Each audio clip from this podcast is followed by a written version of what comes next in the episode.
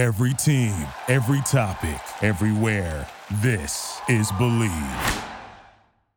Hey, everybody. Welcome to Bleav Sports Biz Sports Media, also heard on pod clips around the world. I am Fred. Mark Mancini's off tonight, uh, or actually today, and uh, Art Source with us. And folks, we're taping this uh, Friday morning at about uh, 1.15, so we'll go from here. Um, but first of all, I got to ask you about last week you know, USC could have lost to Notre Dame 27 24. I wouldn't have been uh, totally shocked, but 48 to 20, the defense, uh, you know, wasn't the, uh, uh they uh, wasn't all the blame. Obviously, three interceptions by Caleb Williams uh, didn't help the circumstance, but you're a former Trojan. Give me your comments about a 48 to 20 loss. Well, you know, we got beat there my my junior year when they came out in the green jerseys 49 to 19 so i i've been there. I know what it feels mm-hmm. like. You know there are some situations that if you don't go in there and and and realize how important it is if you can't get fired up playing at notre dame against notre dame and your usc there's something wrong with you. But alex grinch and his defense i've watched it now for two years and they continually arm tackle. They don't square up. They don't hit people. I mean their their pass rush was non-existent last week, and Notre Dame was ranked a Hums run for his life. He looked like Ben Gazzara. I mean, it was like he had no chance at all. And I'm saying to myself, you know, can they stop the Notre Dame run? Well, the answer was an mm-hmm. emphatic no. And if you can't stop the run in football, and I'm going to tell you, they're going to get a dose of it again tomorrow in the Coliseum when Utah comes to town. Utah is a physical, dominating football team. And if SC doesn't have their chin straps buckled on, they're going to be they're going to be in big trouble. Odds right now indicate that uh, Caleb Williams is no longer number one as far as the Heisman race or All American first team. It's Michael, Pen- Michael Penix up in Washington. Your thoughts? Uh, watching him do what he did in Husky Stadium last week was incredible. And I mean, I loved him when he was at Indiana. I watched him beat Penn State one game where he reached for the goal line and I mean stretched out and, and hit the pylon. And then is the most underrated college football coach there is. If you look up his career record, Fred, it'll blow your mind. You'll say, wait a minute, this guy's won 98 games and lost six? How did he do that? You know, and but that's his record, and it seems like he's got the team. And uh, I'm just telling you, I thought Oregon had a really good chance to win that game. But you know, I think you hit it on the head. That, that Michael Penix is special. Folks, uh, Bleav Sports Biz Sports Media also heard on Pod Clips. I'm Fred, along with Art Source from Galaxy Sports. Uh, Saturday morning, early Pacific time, not so early uh, in Columbus, Ohio, uh, Ohio State, uh, Penn State, and uh, over the last decade, this has been totally one-sided. What about Saturday this week, uh, Art Source? Well, optimism springs eternally up in State College, but boy, I got to tell you, when you walk into the horseshoe as a young man, you know, growing up a little bit in Newark, Ohio, I've been to a lot of those games. Rex, Rex Kern, the great Woody Hayes teams that's not an easy place to play football. It's loud. You can't hear yourself think, but that's no excuse for Penn State because they play in front of 100,000 people at home. The bottom line is this Kid, Coach Franklin get his team ready to play, and they can they physically, with their two good running backs, control the ball.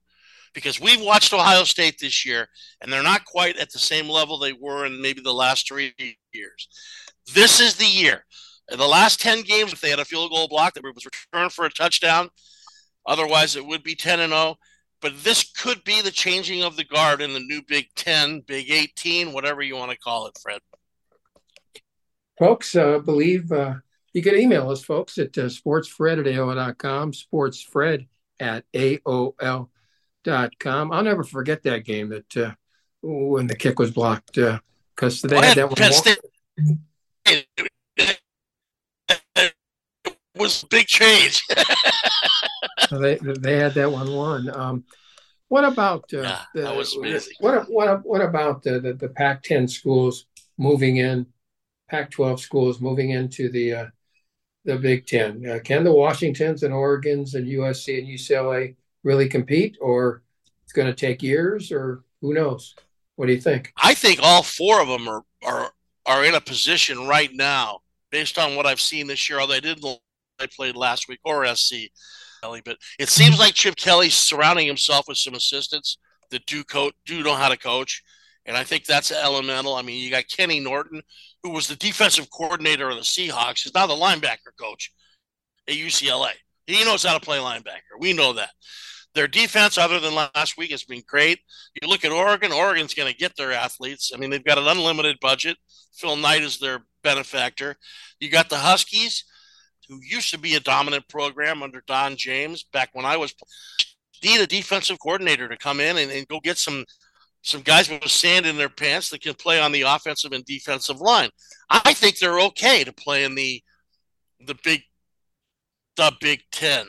it's hard for me to say the Big Ten when there's 14 teams now and 18 teams, but I think it's going to be okay. What bothers me is you have teams like Washington State, which is a good football team, and Oregon, which is a good football team.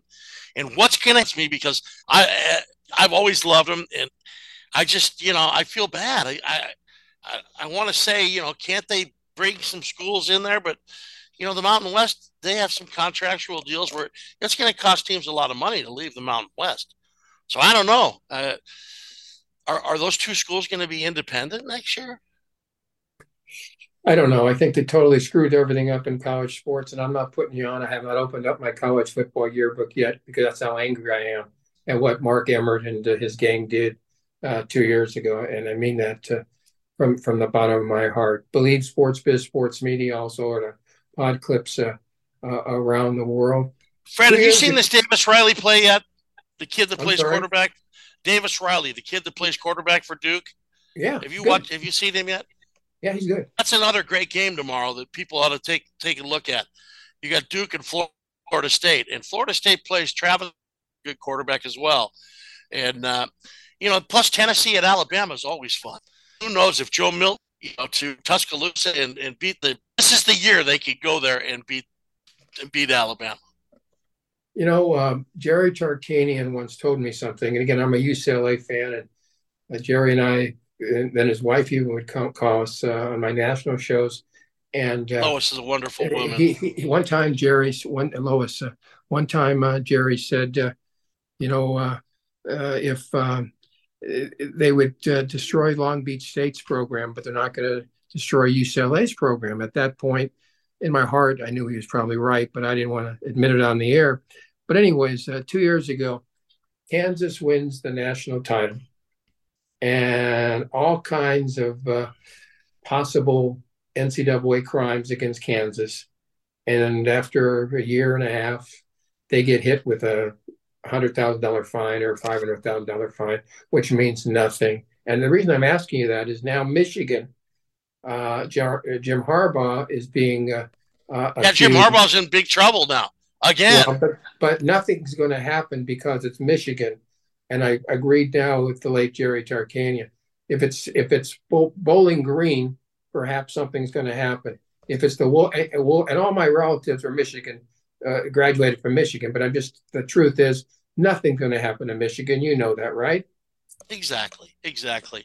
Now, if it was USC, it'd be different, Fred. I don't know. Okay, so the before we go, uh, the N, the NBA starts. The no, NBA, but the point on there's rules for the guys on the bottom. Yeah, that's a good point. Okay, that's exactly it. there's no rules for the guys on top. In our last couple of moments, uh, the NBA, my first thought is that uh, with Jrue Holiday, the Celtics are going to be awfully tough. They, they, they really are. He's a very talented guy.